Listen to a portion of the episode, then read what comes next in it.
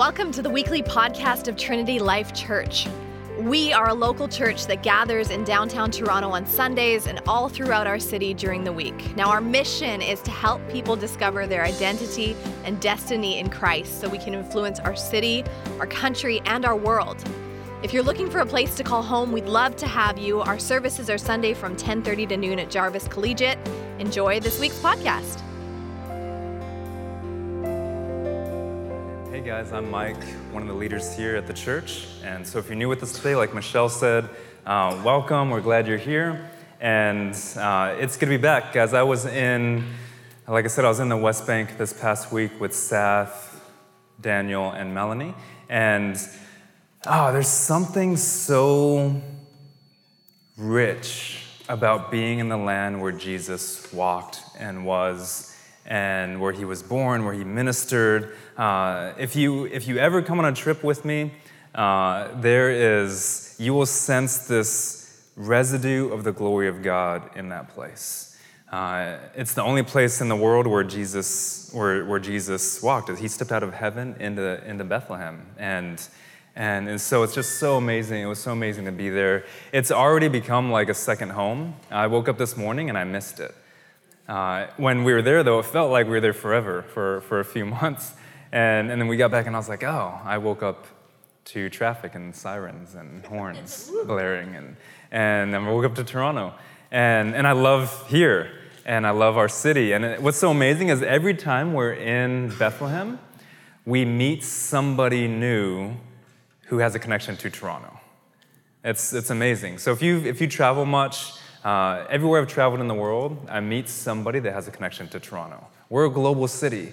That's influence. And we need to wield that for the power of the gospel. We've, that's, that's the main reason, or one of the main reasons, we started this church, moved our family to Toronto, was because this is a city of influence. And our influence in this city disseminates and has an effect uh, throughout the entire world. And, and we've felt that everywhere we've, we've been, Missy and I. So um, it's great to be back. It's, it's great to be with you guys. I missed being with you guys. I missed uh, seeing you guys during the week. I missed um, all those things. So it's really good to be back. Um, Want to also highlight the new Common. And guys, uh, we'll, we'll, try to talk about this a lot more, but our space in St. Jamestown that, that we are leasing, that is a, a community engagement space.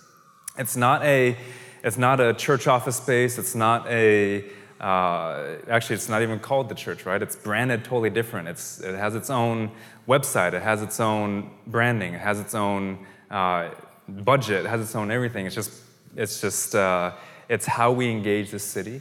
So if you want to learn more about that, you can talk to me, you can talk to Seth, you can talk to any one of our leaders about what we're doing in St. Jamestown. It's such a beautiful thing. Things are rolling in there. Organizations are asking to use it. We're partnering with organizations. We're developing relationships. We're, we're just being the light and the love of Christ to our community here. And, and so light is coming into darkness, and God is multiplying our, our small things into big things, and it's really great. So, in this series, we're in, we're in our series, series called Uprising. we're going through the book of Ephesians. We'll go through it to the end of the year, actually. And, and each week is themed with rising something. And so this series is really designed for the church. Uh, the book of Ephesians is designed for the church. Paul is writing to the church in this book. So if you're not a follower of Jesus this morning, that doesn't mean it's not for you, but it just means that uh, you're looking at what the church is when, when we talk about this and what the church is actually meant to be. And if you are a follower of Jesus this morning and you're not these things, it's time for you to rise up and that's why we're calling this uh, uprising. It is, we've gone through our entire year with spiritual awakening through the book of Daniel, uh, spiritual formation through the Sermon on the Mount, spiritual gifts in the summer, and now spiritual warfare. And so you can see the theme there running through the entire year. And, and now it's time, after we've, we've experienced those things, for us to take our gifts, our awakening, and our formation and do something with it. So we've talked about rising hope, rising something else. I remember last week. I wasn't here. What was last week? Anyone here last week? What was it? Peace. peace. rising peace. That's good. That's good, right? And then today we're talking about rising influence. Rising influence. Another word for influence is God's favor, rising favor. So Um, keep that theme in your mind as, as we walk through the text this morning. Uh, the telescope is one of the greatest inventions of all time. Uh, if you look on any list of, of inventions, it'll be in the top five. And, and if I had asked you what, what would be the greatest inventions, you might not have put the telescope in there. But think about uh, what all comes from the telescope. I mean, it's, it's not just about the telescope itself, but optics and medical equipment, microscopes, glasses, binoculars, um, a, lot of, a lot of other things. We can go on and on of what comes from the development of the telescope. And this, it was, it was invented, most people think, in the early 1600s, late 1500s. Optics began being developed, early 1600s. This Dutch guy uh, asked for the first patent on the telescope. And then a, a year or two later, the person that makes the telescope famous and, and really popularizes it is Galileo. And he's the first one to use it for astronomy and, and to, look, to look at things that are so far away from us, so out of reach for us. And he takes this guy's invention, which the guy who, who got the patent, he had like three times magnification. Galileo takes it to 30 times magnification. And he'd never even seen the telescope. He just heard the guy created it, and then he made his own and made it 30 times better. And and so the telescope, like I said, is one of the greatest inventions of all time. I mean, you look on one list and it's, it's fire, wheel, I think the nail, and the telescope.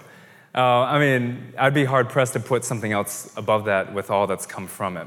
So, just to be clear this morning, this is how a telescope works, just in case.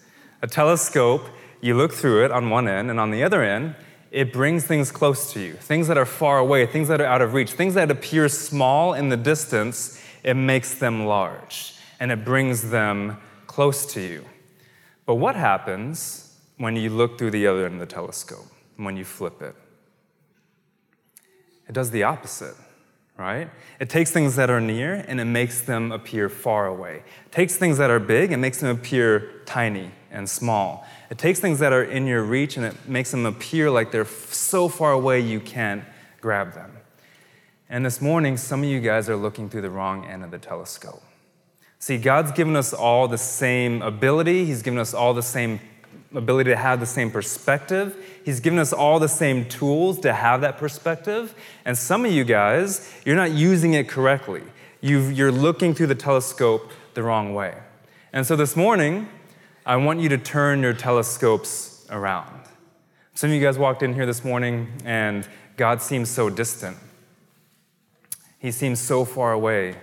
He seemed like he, he's, he's not there for you. Some things in your life uh, that seem so small, you, you can't see the significance of them through uh, the lens of Christ. You can't see how powerful they are in your life. And if we're going to be a church, if you're going to be a person part of this church where, where your influence is going to rise, then you have to see God's favor in a new way this morning. So this is the bottom line for this morning. We're going to take throughout is if you can magnify God's favor in the micro, the small things that seem so far away, then you can maximize God's influence in the macro, in the big things. And the simple statement to, to um, bring that down into is turn your telescope around this morning. Okay? So let's go into this passage. This is Ephesians chapter 3. Paul has just gone on, he's just given this incredibly theologically rich passage in Ephesians 1 and 2. And, and then he goes, he's about to go into a prayer. And so he says, For this reason, I, Paul, a prisoner of Jesus Christ, of Christ Jesus on behalf of you Gentiles. And then he pauses the prayer and goes into more rich theology. He doesn't pick up the prayer until Ephesians 3:14. So we won't even get to the prayer that Paul started until next week. So pause on the prayer that Paul is praying over the church, and then he says all this theological stuff. But before he says that, he says, I, Paul, a prisoner for Christ Jesus. As Paul is writing this letter to the church in Ephesians, he's in a prison in Rome. We were, we were in Jerusalem last week, and we went to the prison of Christ. Uh, there, has anyone been there before? besides those of you who are with me? Yeah, put your hand down. Uh, so this is uh, is one of the most uh, for for you too, Daniel. Right? This was one of the most uh, significant things experiences for us on that trip. Right? Um, and guys, we didn't just see the sights. We did, we did so much more than that, but we did see like all these cool things. Um, the prison of Christ is right there in the old city of Jerusalem. And uh, it's just such a, it just brought to life what, what we read in the text and where Jesus, where Jesus was in prison and when he got arrested and all that. So, so and it gave us a picture of what, what Paul might have been like in Rome. And it's basically this, like, prisoners there, they're just in this pit and they're shackled to the walls and things like that. So in Rome, though, um, many times a prisoner would be shackled to a guard. So you're not shackled to the wall, you're shackled to a Roman Praetorian guard. And, and you go where he goes, and, and he goes where you go. And so Paul here is giving us this imagery that he's not a prisoner to this Roman guard, he's not a prisoner to this, to this, to this cell, he's not a prisoner to Rome, he's a prisoner of Christ. And so he's shackled to Christ. He's saying, I go where he goes, I speak what he speaks, I do what he does. And I'm, I'm with Christ, shackled to him. And, and this morning, many of you guys are shackled to something else. Are you a prisoner of Christ and for Christ? Or are you a prisoner to pornography? Are you a prisoner to success? Or you're a prisoner to that relationship that you, th- that you think if I just had this relationship in my life, everything would be great. You're putting yourself in a prison. Being a prisoner of Christ actually sets you free. That's the paradox of the kingdom of God. That's what's amazing. So he says, I'm a prisoner of Christ. I'm no longer a prisoner to sin. I'm no longer a prisoner to success. I'm no longer a prisoner to anything over here, to this world. I'm a prisoner of Christ Jesus on behalf of you.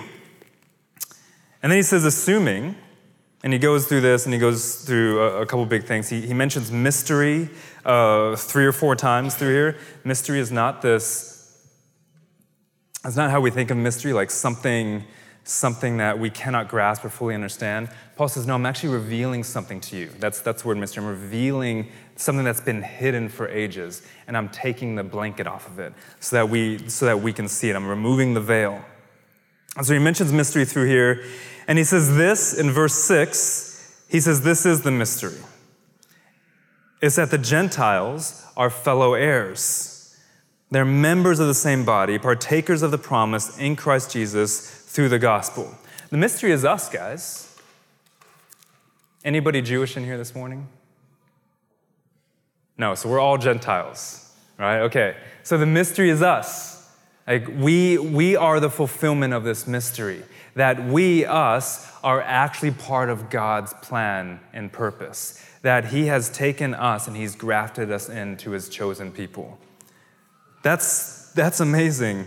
That's really uh, Paul says this, this has been hidden, and I'm revealing this to us, and we're fulfilling that right now. And he says, well, actually, before we get there, it's so, I mean, we, we read this and we're like, okay, what, what, does that, what does that mean for me? If that's true, what does, that, what does that mean as part of the church? How does that change how we understand the church this morning? How does that change how we view this community this morning, how we understand the family of God, the body of Christ, how we understand what we're, what, how we're a part of that body of Christ. How does it, does it change that for us this morning? And, and I can, you know, we talked about that song earlier. You know, God restores what is broken, He brings light in the darkness, He gives light and life. And, and I can say those things over and over you to the, this morning. I do say them over and over to you. And, and you can still say, I don't know. I don't quite see that. You know, you're saying turn your telescope around, but I don't quite see how those things are in my grasp. You know, we talk about the peace of Christ. We talked about that last week. We talk about the love of God. We talk about um, uh, that we can have joy in the Spirit. We talk about the abundant life that Christ has come to give us. And you're saying, Yeah, I hear you. I'm just, I'm just not experiencing that.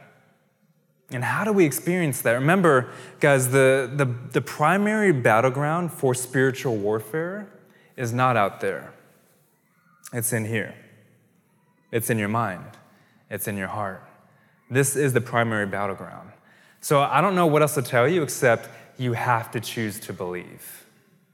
You have to choose to step forward in faith. You have to choose to say yes to the joy of the Spirit. You have to choose to say yes to the peace of Christ. You have to choose to say, Yes, I believe, Jesus, that you overcame and have rescued me from my sin. The problem is, we choose to believe that He hasn't, practically, because you're still in the muck of your sin. You still get offended when, when somebody says something and it hurts your feelings. You still uh, argue with your spouse over the same thing you've been arguing about for the last 14 years. I'm just kidding. But that's true and not true. you still, like, we still do these things. And it's because we haven't chosen life. We've cho- we keep on choosing death. And it perpetuates itself in our relationships, in your workplace, in your homes, in your relationships with, with friends and family and, and coworkers. And it keeps on going. But Paul says in Romans chapter 12, not to be conformed to the world. And he says the way to do that is to be transformed through the power of the Spirit by the renewal of your mind. And it's only by the renewal of your mind that you will understand and know what God's will is, his holy, pleasing, acceptable will. It has to be in the renewal of your mind. You see, we're believing so many lies of the enemy that we don't know what's lie and truth anymore. Look on this, on this um, banner stand here you see temptation and darkness and brokenness and lies and suffering and affliction. And there's this cool effect on it that Dave put on there where it's, where it's escaping and it's going away. That only can be erased and go away when it's replaced with truth. We don't choose the truth. How many of you guys choose to read the truth in this word every day?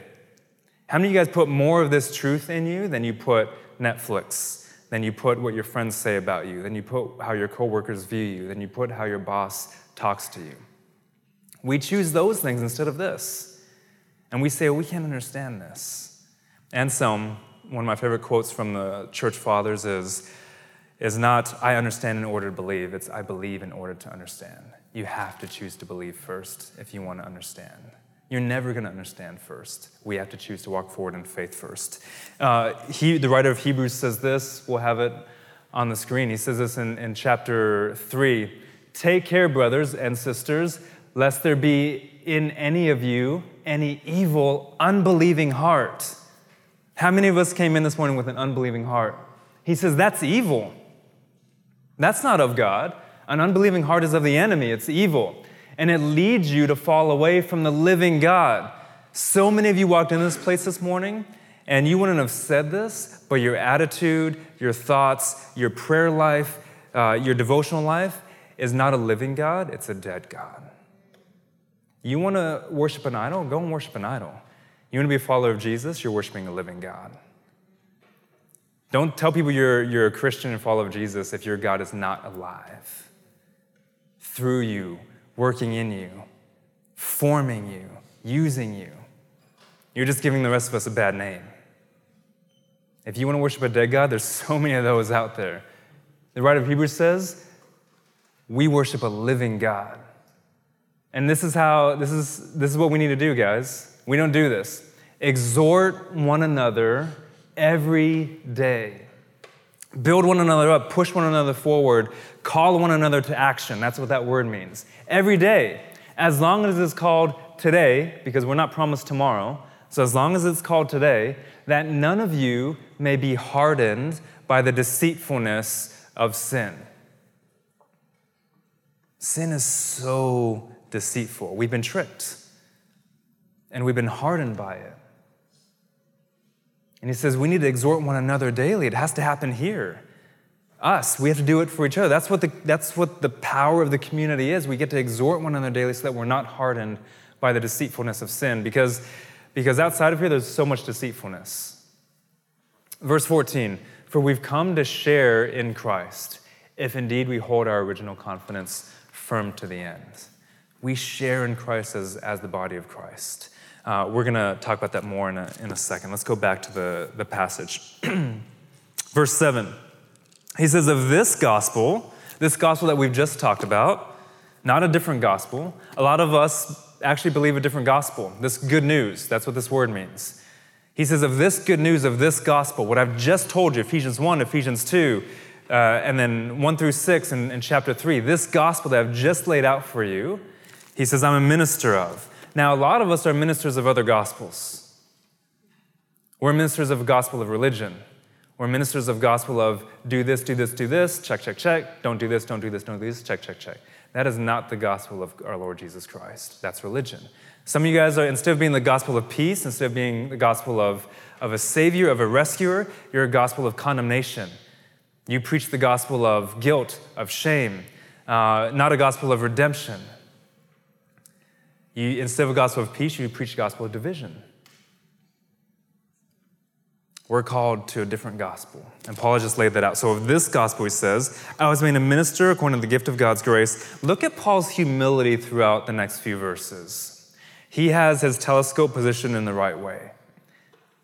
So, look at his humility. He says, I was made a minister according to the gift of God's grace, which was given me. It was not, he didn't earn it, guys. He said it was given to me. I, I had to accept it. It was a gift by the working of His power, not my own power, His power. To me, I'm the very least of all saints.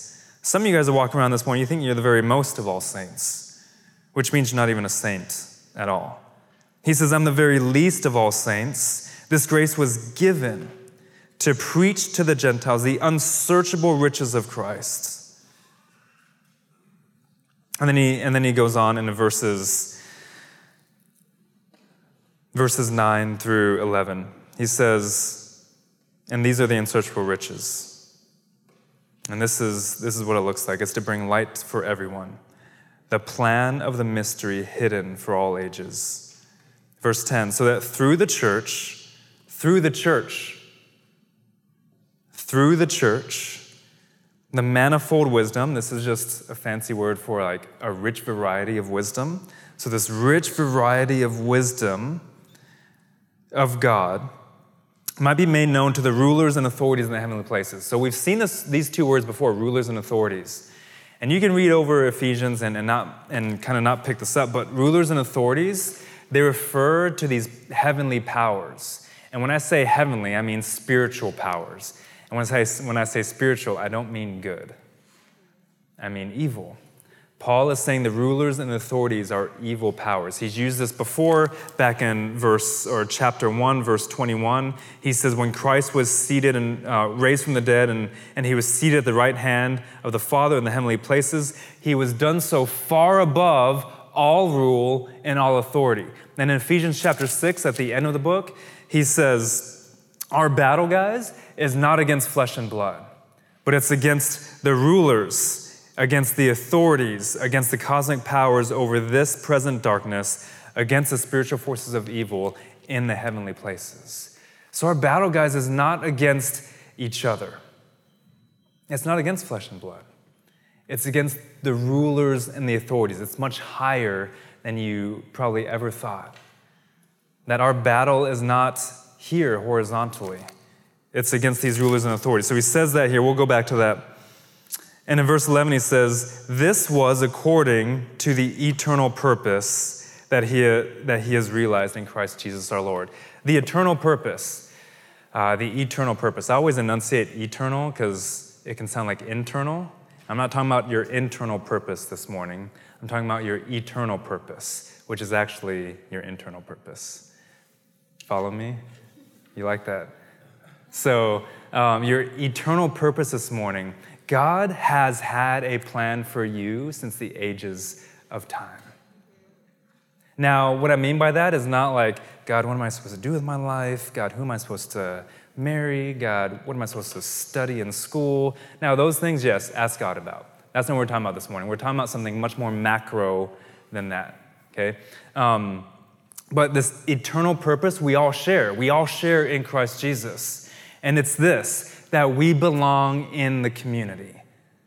He says, through the church, that's us, guys. That's not just Trinity Life Church, but all of us who call ourselves followers of Jesus. So we are partakers and sharers in the eternal purpose. And, that, and the eternal purpose is this that we were always meant to be in perfect communion with the Father, the Son, and the Holy Spirit.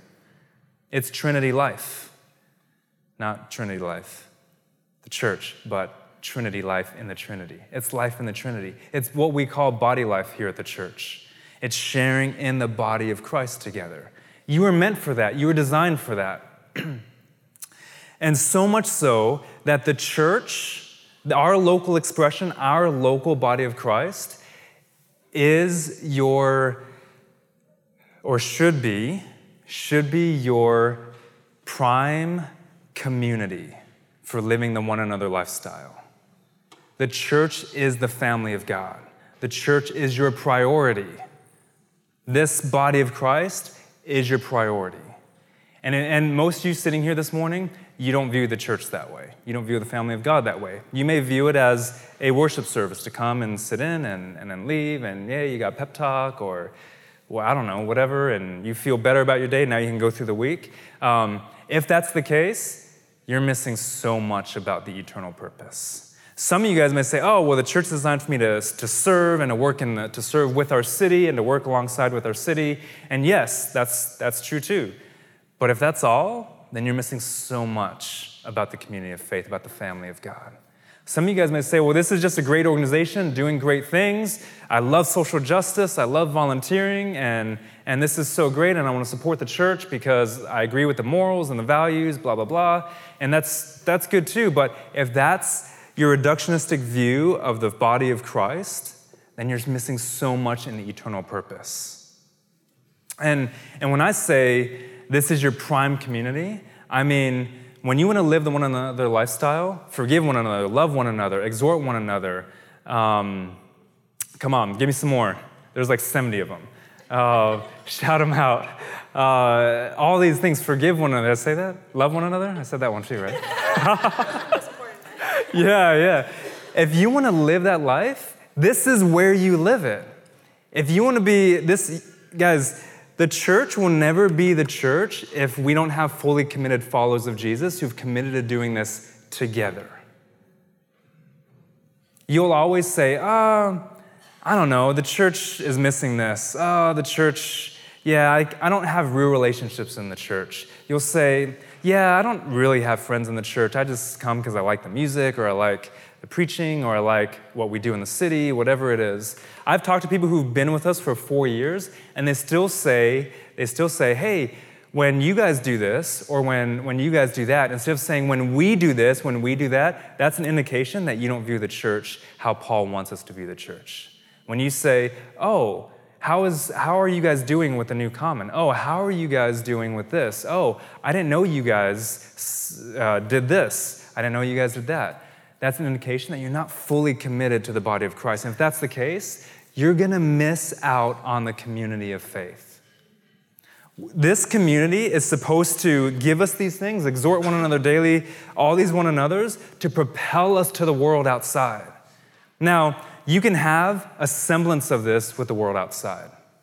You can have a semblance of this in your marriage. You can have a semblance of this with non believing friends. You can have a semblance of this with your family. You can have a semblance of this with your, your co working community. That, and all those are good things. But your priority should be in the body of Christ here at the church that you've committed to. Because that is what's going to push you and propel you forward into those other spheres of influence. God has placed you in a sphere of influence, in many spheres of influence, and He wants that influence to rise. He's given you favor there. And it'll, it'll never fully rise if you don't fully understand where you are and how you're a part of the body of Christ here. It was designed that. You'll, you'll always look at this, this body of Christ as, as not as uh, deficient because you're focused on here. Focus on the body of Christ and Christ will be sufficient to push you into these other areas of influence because He's given those to you, and those are valuable. And, and He wants to use those in the kingdom of God. But you need to commit to a body of Christ, whether it's here or another body of Christ, if you want to experience the fullness of what God wants to give you. And, and that's okay. You can be here and not fully commit. But you won't ever fully experience what God wants you to.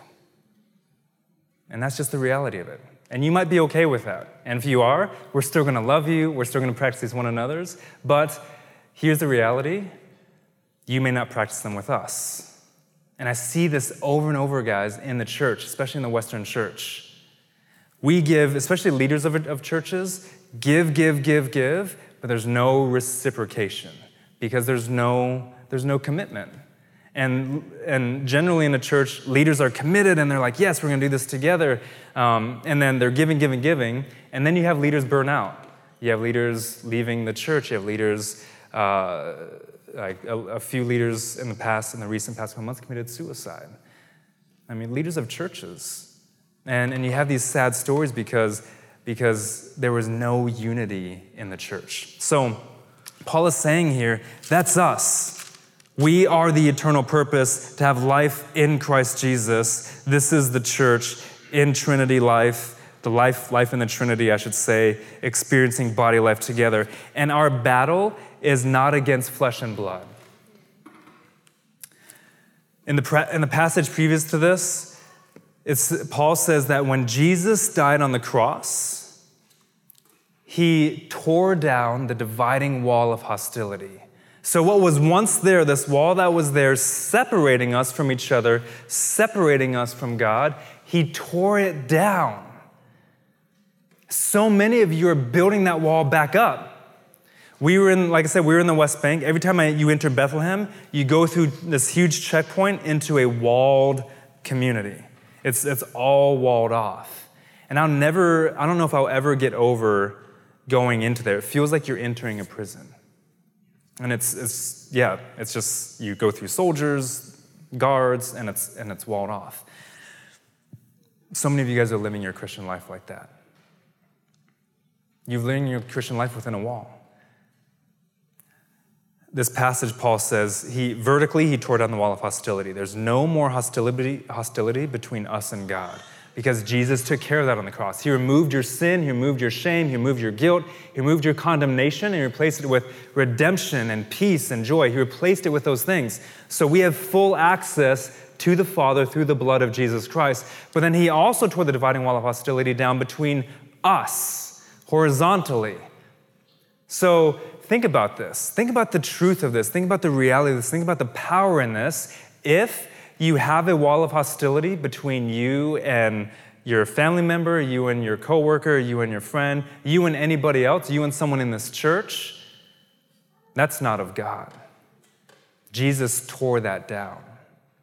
It's not of God. It's either of you or of them or of the enemy.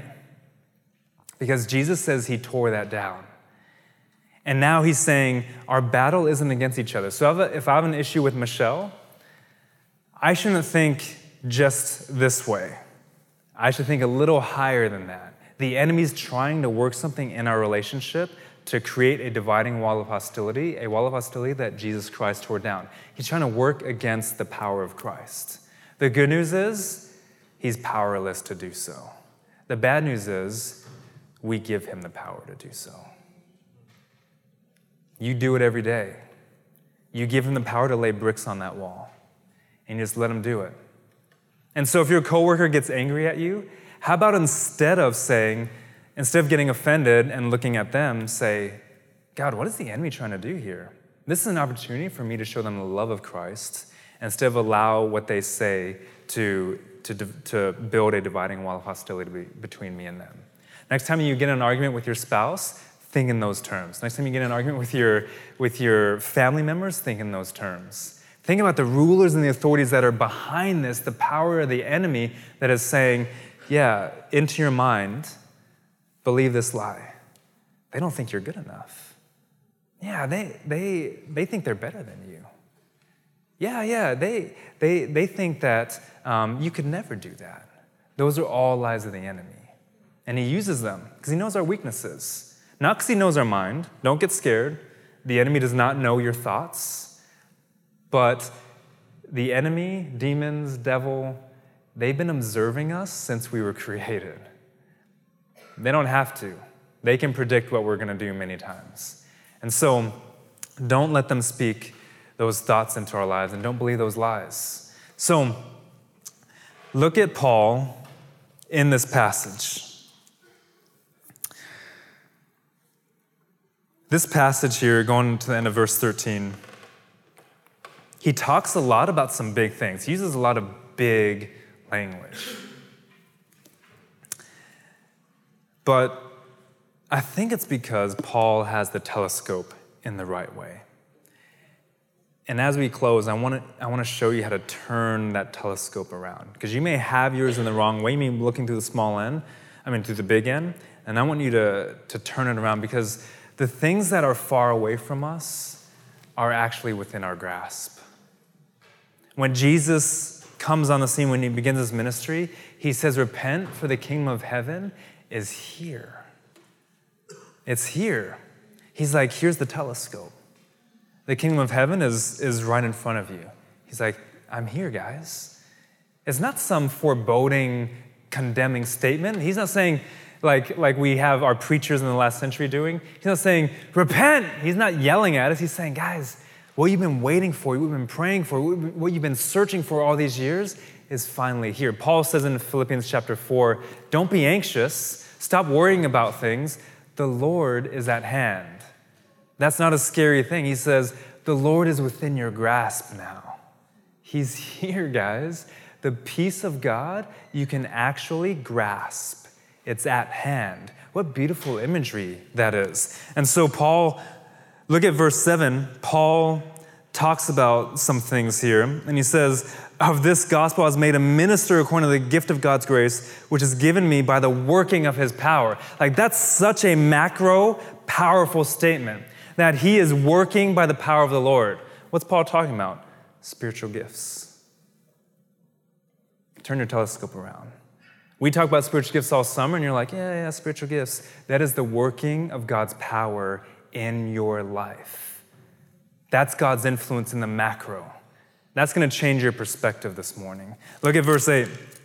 He says, To me, I'm the very least of all saints, this grace was given me to preach to the Gentiles the unsearchable riches of Christ. What's Paul doing there? He's just sharing his faith.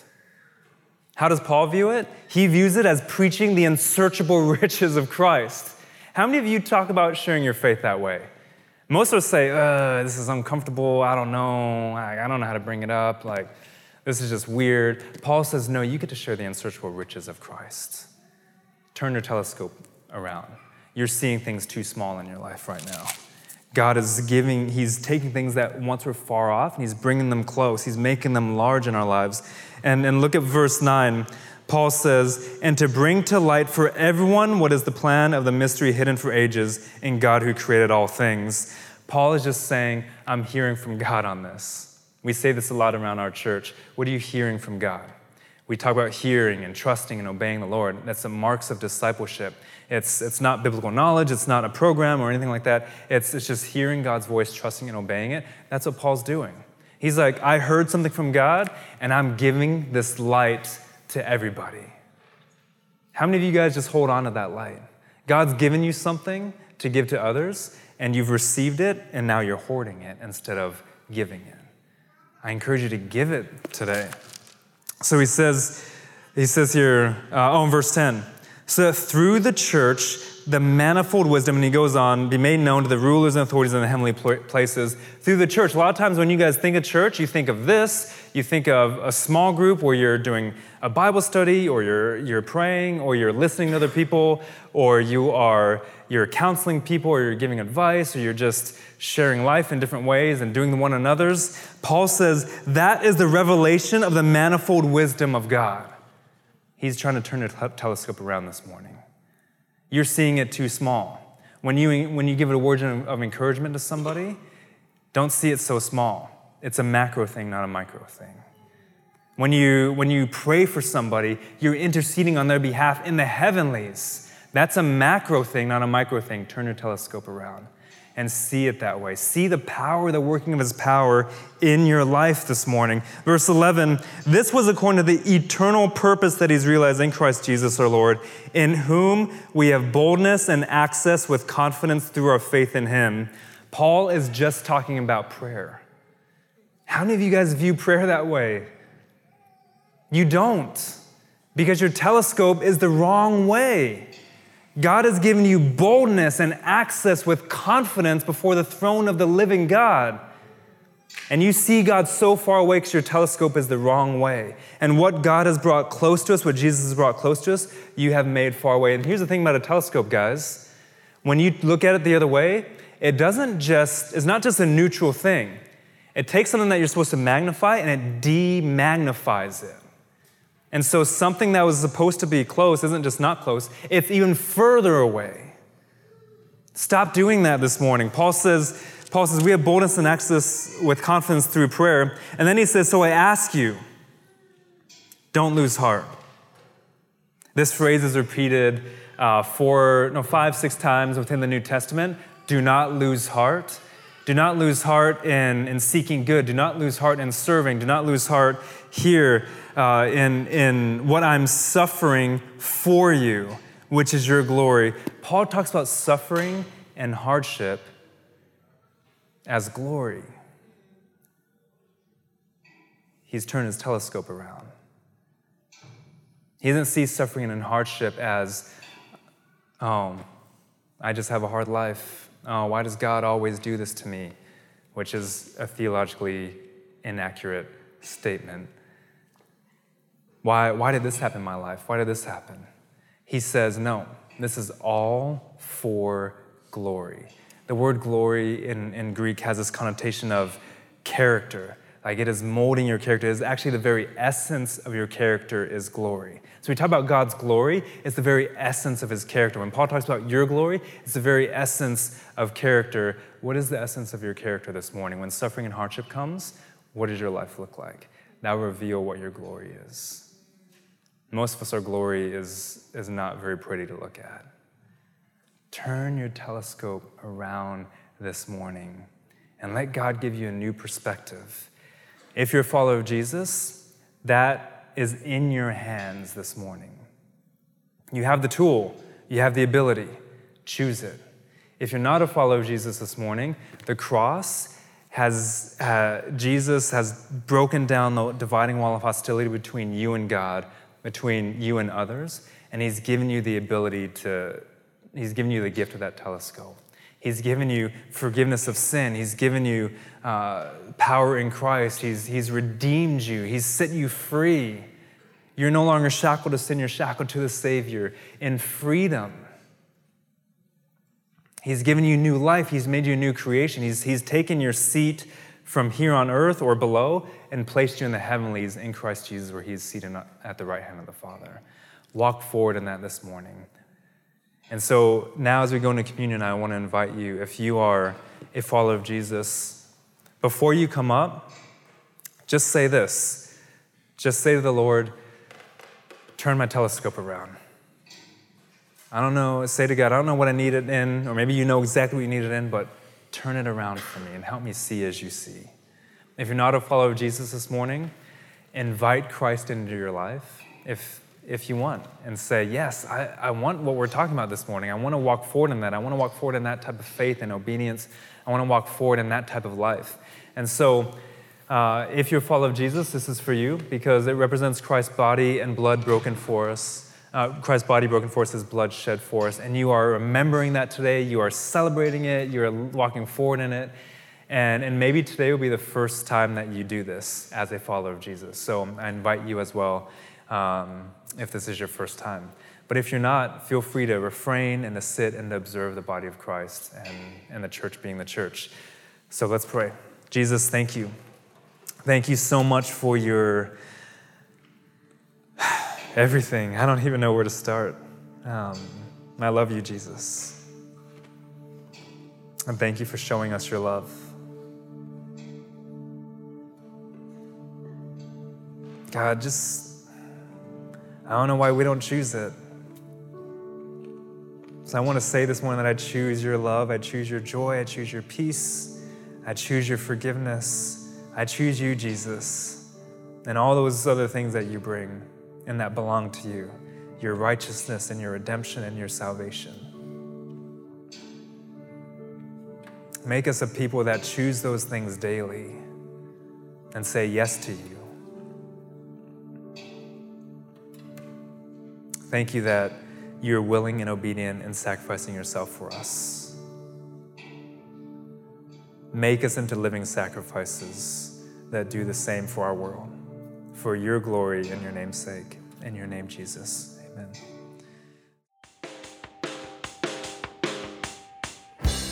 If you want to know more about the TLC community, check out trinitylife.ca or you can find us on Facebook. Of course, we'd way rather meet you in person, so we hope to see you at a service soon.